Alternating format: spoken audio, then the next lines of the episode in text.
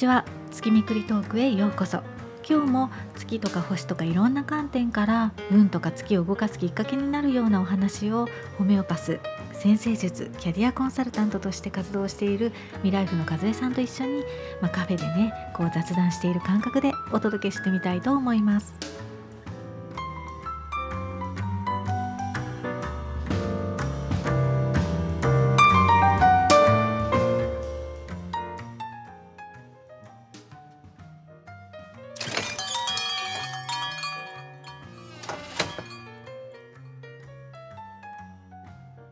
えっ、と今日はえっ、と、はい。立春の星の配置から見て、で今年がまあどんな年になるかっていうのを和江さんにあと一緒にお話をしてみたいと思います。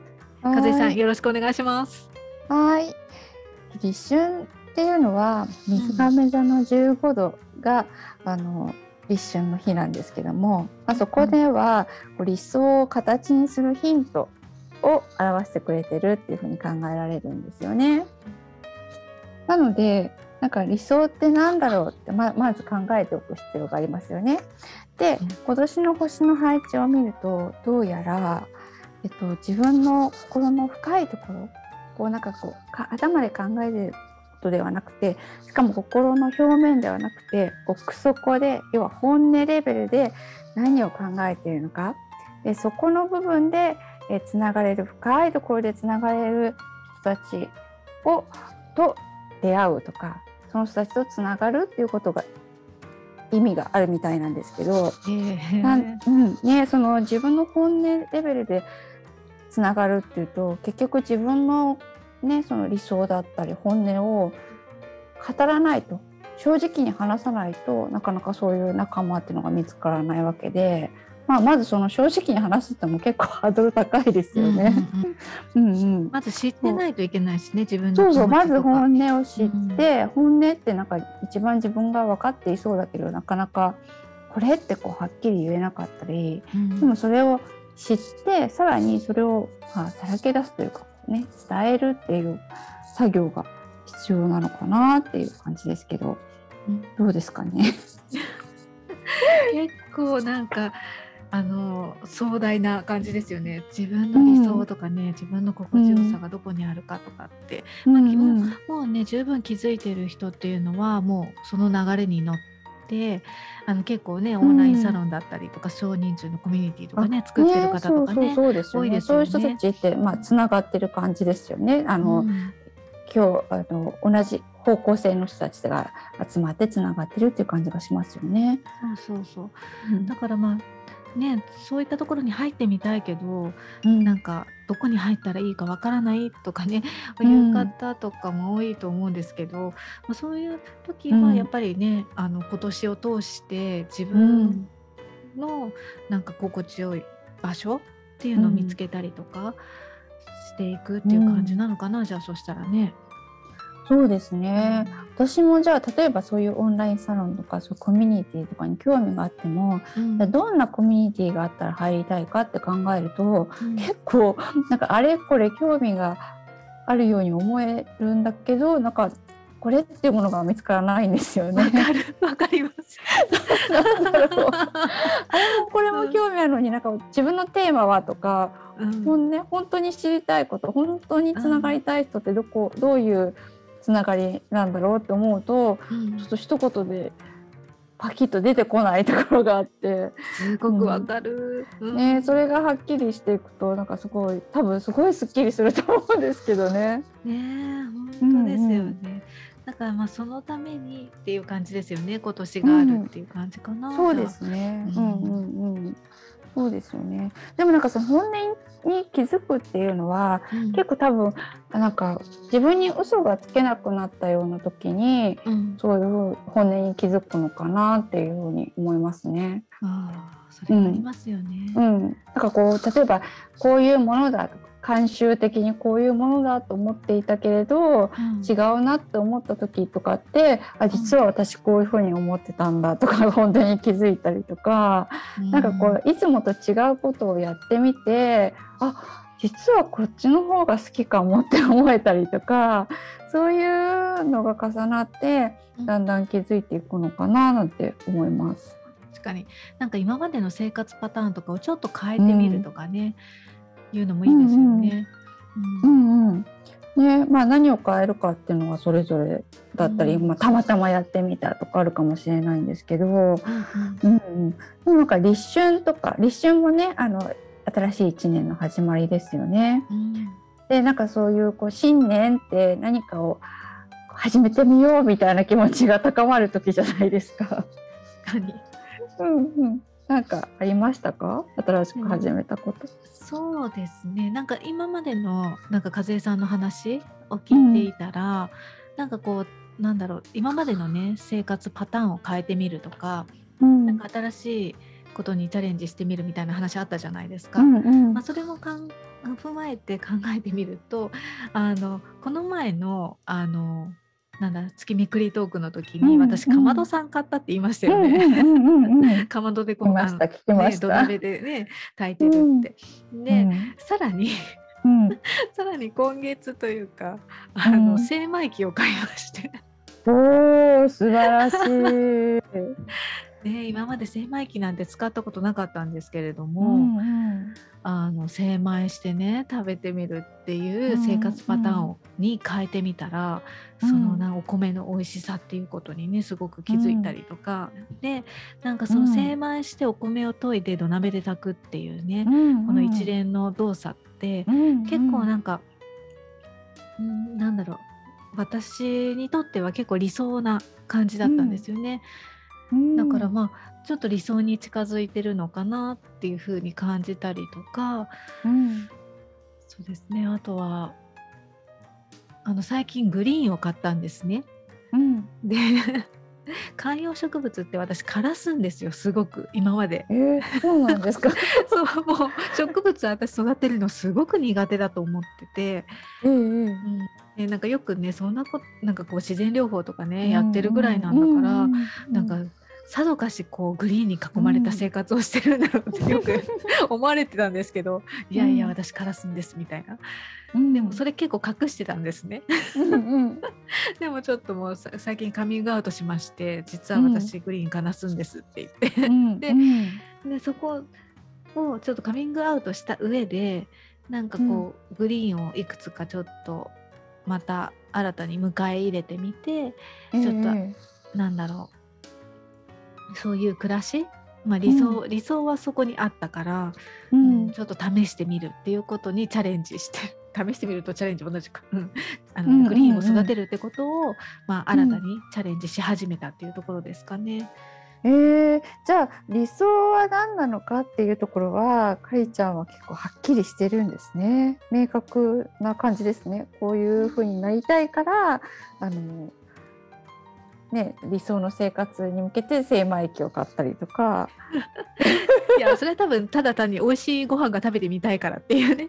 ただそこの興味だったんですけどでも実際に買ってた炊いて食べてみたらそんなに手間もないし、でなんかそのやってる最中、なんか心が整うじゃないけど、なんか心地よいなとか美味しいものを食べて心地よいなもそうだし、うんうん観葉植物置いたらなんかこう、部屋の雰囲気とか、うん。部屋の気がうん。なんかパッて変わったんですよ。本当に。へえでそうどどんながふうになんか明るくなった感じとか？あのパーッとなんか開けた感じとか？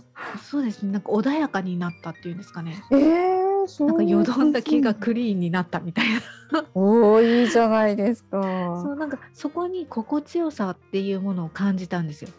だから、なんかあこれが心地よいって自分感じるんだって思って、うんうんあもしかするとあこういう生活が心地よいものなのかもみたいな感じで、うんうん。そうだからこう理想があってっていうよりも、うん。なんとなく興味があってうん。取り入れてみたらすごく心地よかったから、ああこれが理想なのかもみたいな感じになっているっていう状態かな、今は。うん。うんうん、へえ。なんかあの話を聞いてて私の勝手な想像なんですけど、はい、なんかグリーンでその穏やかになったみたいなこととか、うん、こう精米してかまどで炊いて、うん、なんか日常が整っていく感じってなんかこう爽やかなそよ風が吹いていくようなそういう。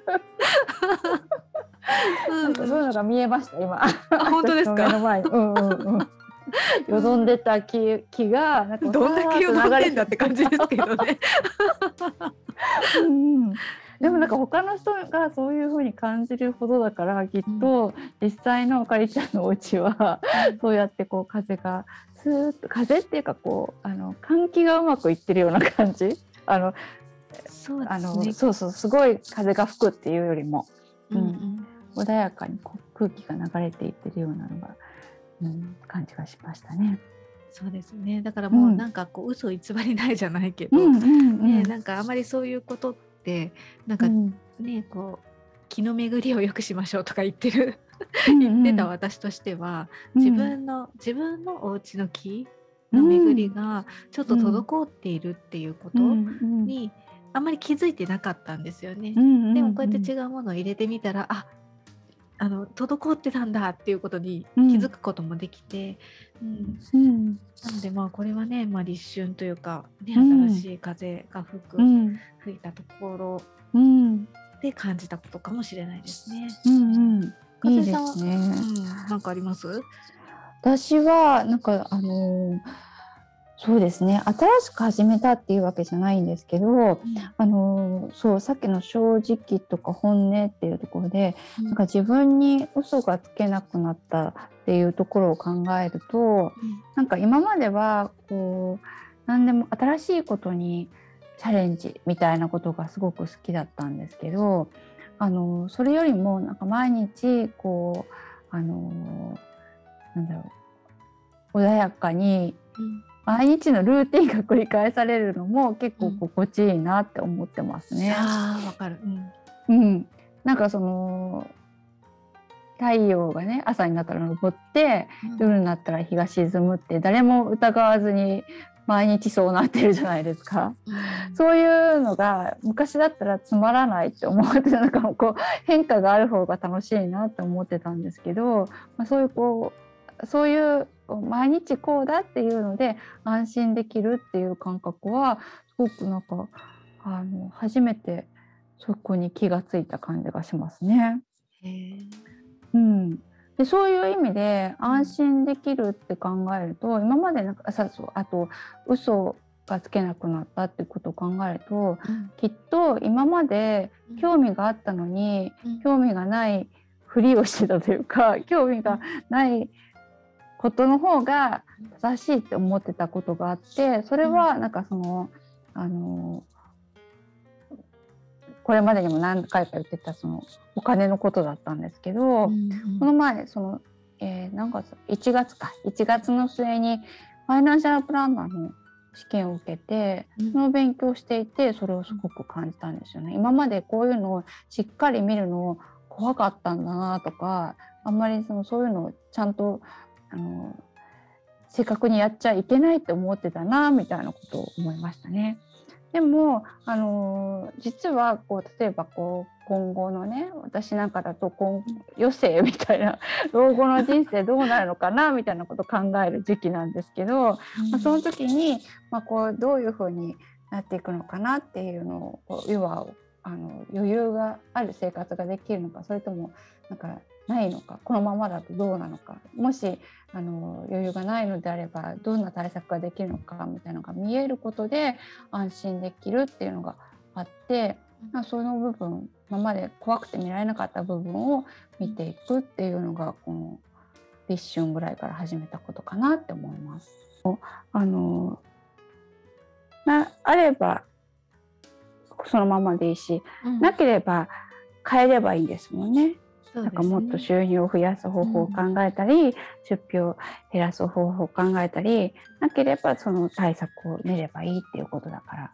うん、だからまずはその自分の理想の暮らしが何なのか、なんかよく今結構こうあのテレビとかでも例えばあの二拠点生活とか移住しちゃうとか、うん。なんかその暮らし方そのものをが、あの今までとはか今までと、うん、今までと違う暮らし方をうん。選択する人とかもいるじゃないですか。うん。で例えばすごくなん自給自足できる ぐらいの,、うん。あの生活をされてる方とかだとそんなに現金がいらなかったり、うんうん。あのそうそうそうそうですよね。でそれはその人たちは、まあ、それがあの理想の暮らし方でそこが心地よいって思って、うん。それを選択しててでも、うん。まあ、一方であのまだまだ例えばねすごいあのガツガツガツガツ稼いで一生懸命働いて、でもそれがその人にとっては心地よいそのうん。ね、バイタリティあふれてこうバーって活動してるのが心地よいっていう人もいて、まあ、そういう、うんあのまあだからいろんな人がいていいっていう。うん。なんかまあ、れその働き方もね、あの暮らし方もうん。あの選べるようになってきましたもんね。ね。なんかその多分物理的な距離が関係なくなってきたじゃないですか。うんうんうんなんか同じ仕事をするんでも、うん。あのそのねそのあの要は地方に行ってうんネットでつながればできる仕事だったりとか、うんうんううんんそういうのは昔はなかったからね。うん今はそういういろんな選択肢ができてきたからこそこう理想って何なんだろうって改めて考える必要があるかもしれないですよね。そうですよね。うんなんかネットとかのね、影響すごいですよね。だってうん今までその選択肢を知ることすらできなかったじゃないですか。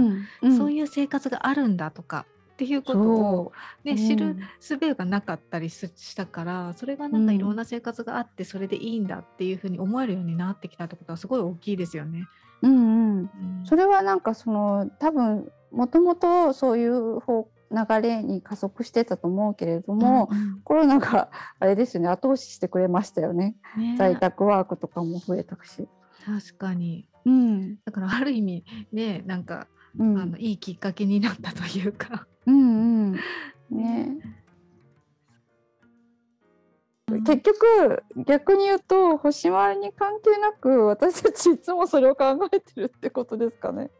確かに。でもなんかうん。人間だから、まあ、よりよく生きようっていう動物じゃないですか。そうですよね。だからまあ、うんただなんかそのやっぱ月月々に応じてそのテーマっていうのがやっぱり変わってはいますよね。うんううん。ん。なんか前とは違ねうというかまあ、自分の理想は理想なんだけど、うん。なんかそのなんて言うんだろう。自分の深いところにある気持ち、うんとか、まあ、心地よさがどこにあるのかっていうのを、まあ、今回、まあ、今年っていうのはそのテーマで見ていくうん。必要があってで例えばその、ね、蟹座の満月だったりね伊手座の新月とかいろいろ話してた、うんうん。そのその満月その新月にはうん。それぞれのテーマがあってっていう、うん。うんそうです感じだからね。ね、うん。うん。似てるようで似ていないっていう。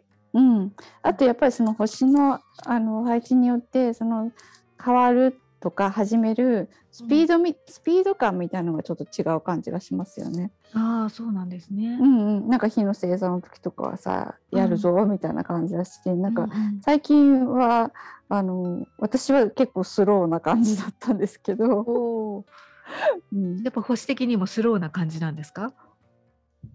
えっ、と風だけどなんかこう私はちょっと重い風の感じがしましたね。軽い。いこうスーッと吹いてくるいく風ではなくてちょっと重たい空気。なんか確認しながら進んでいくみたいな。そうですね。あの全然よどんでるとかなうんではないんだけど流れているんだけれどちょっとうんゆっくりとこう流れてる感じがしましたね。うん。きっとゆっくりと着実にっていう感じなんですかね。うん、うん。ね確かに。それってみんなに共通することなんですか？やっぱり。それあそうですね。あのーちょっと水も入ってるからかもしれないですね。水の星座もいっぱい。入ってるから魚座とかサソリ座とか入ってるからかもしれないですね。そっかそっか。結構じゃあうん。感情的にもなるっていう感じなんですかね？あのそうですね。そのこ心の奥底っていう部分かな。うん。と、うん、感じてます。そういったところが揺さぶられて見させられるような出来事が起こりやすい時期っていうこともあるのかなじゃあ。そうですよね。うん、だって嘘がつけないなんて、ままそのまんまじゃないですか。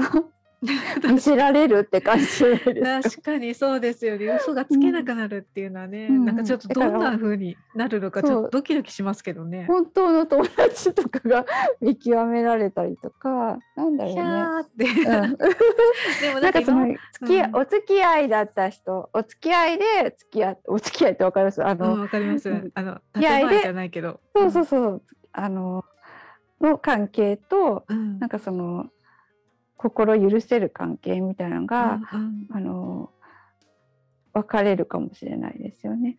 なるほど。そうすると、やっぱりナトミワっていう レメねディ確かのにそう うんね、レメディ像が合う人は結構苦しい一年になりそうですよね。そあのそうですね塩を溶かさないとう、んうん、そうそう、ナトミワってね、壁を作る。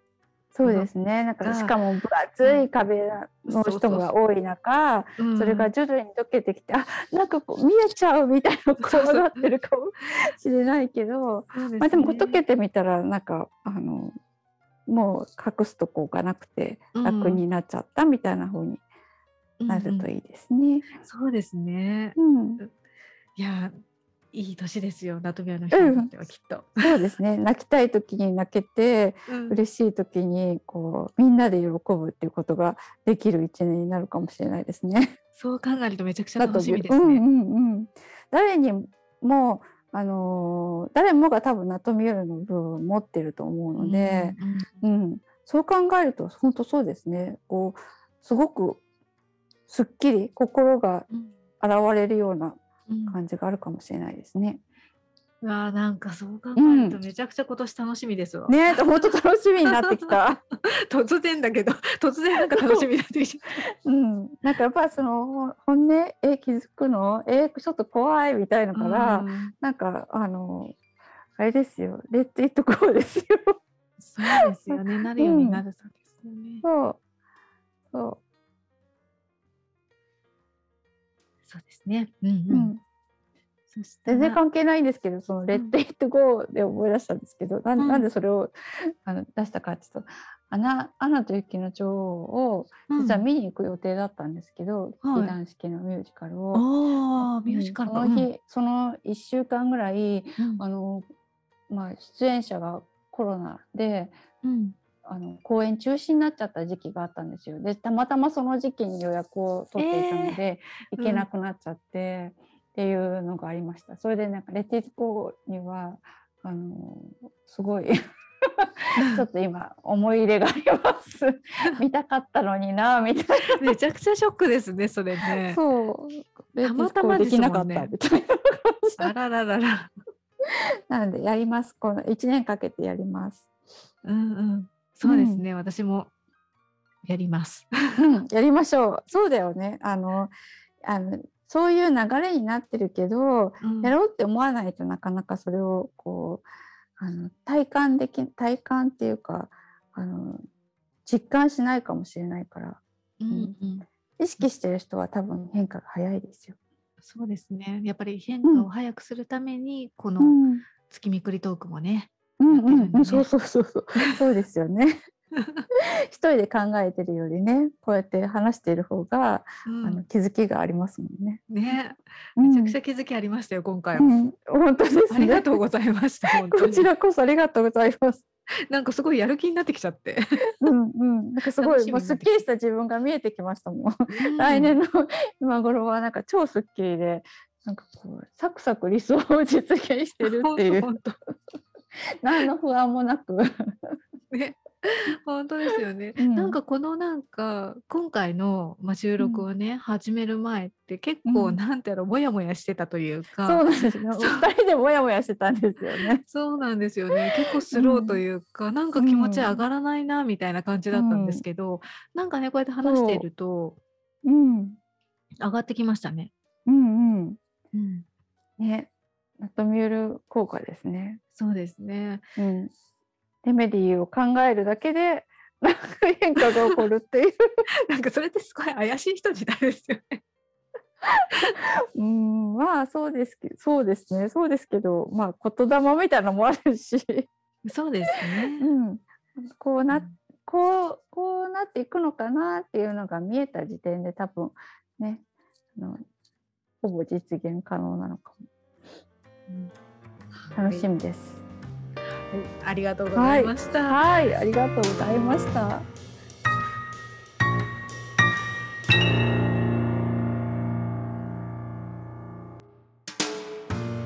はい、いかがでしたでしょうか？今回は2月の4日の立春というね旧暦の新年を迎えたということで立春の空模様から見える、まあ、今年のテーマについて和江さんにお話をしていただきました結局ね、まあ、最後の話にもあったんですけれどもつくづく感じたのは、まあ、こういったまあ星とか月の流れを最大限に活用するためにはその流れを知ってね風が吹くのを待っているだけではなくって、まあ、それを知った上で自ら動いてみる過ごしてみると変化が早いっていうことですね。なので、まあ、ちょっとしたことからでもねこう自分の暮らしというか、まあ、ライフスタイルなんかをねこう見つめ直してみて新たなエッセンスを取り入れてみたりとかあとは、まあ、やめてみたりなんかねあのそういったことを繰り返しながら自分にとっての心地よさとかね自分の本音っていうものを探っていくのもいいんじゃないかなっていうふうに思います。レメディーライフ FM では、まあ、そんなね自分にとっての心地よさを探るヒントをお届けしています。まあ、よかったらねあの参考にしてみてくださいね。何かこう新年に始めてみたこととか始めてみたいことあとはあの気づいたことなんかがねあったらあのぜひコメント欄に書いてみてください。あの意識をね自分の意識をこう明確にすることで実現する可能性がね高まるかもしれませんよ。それではまた。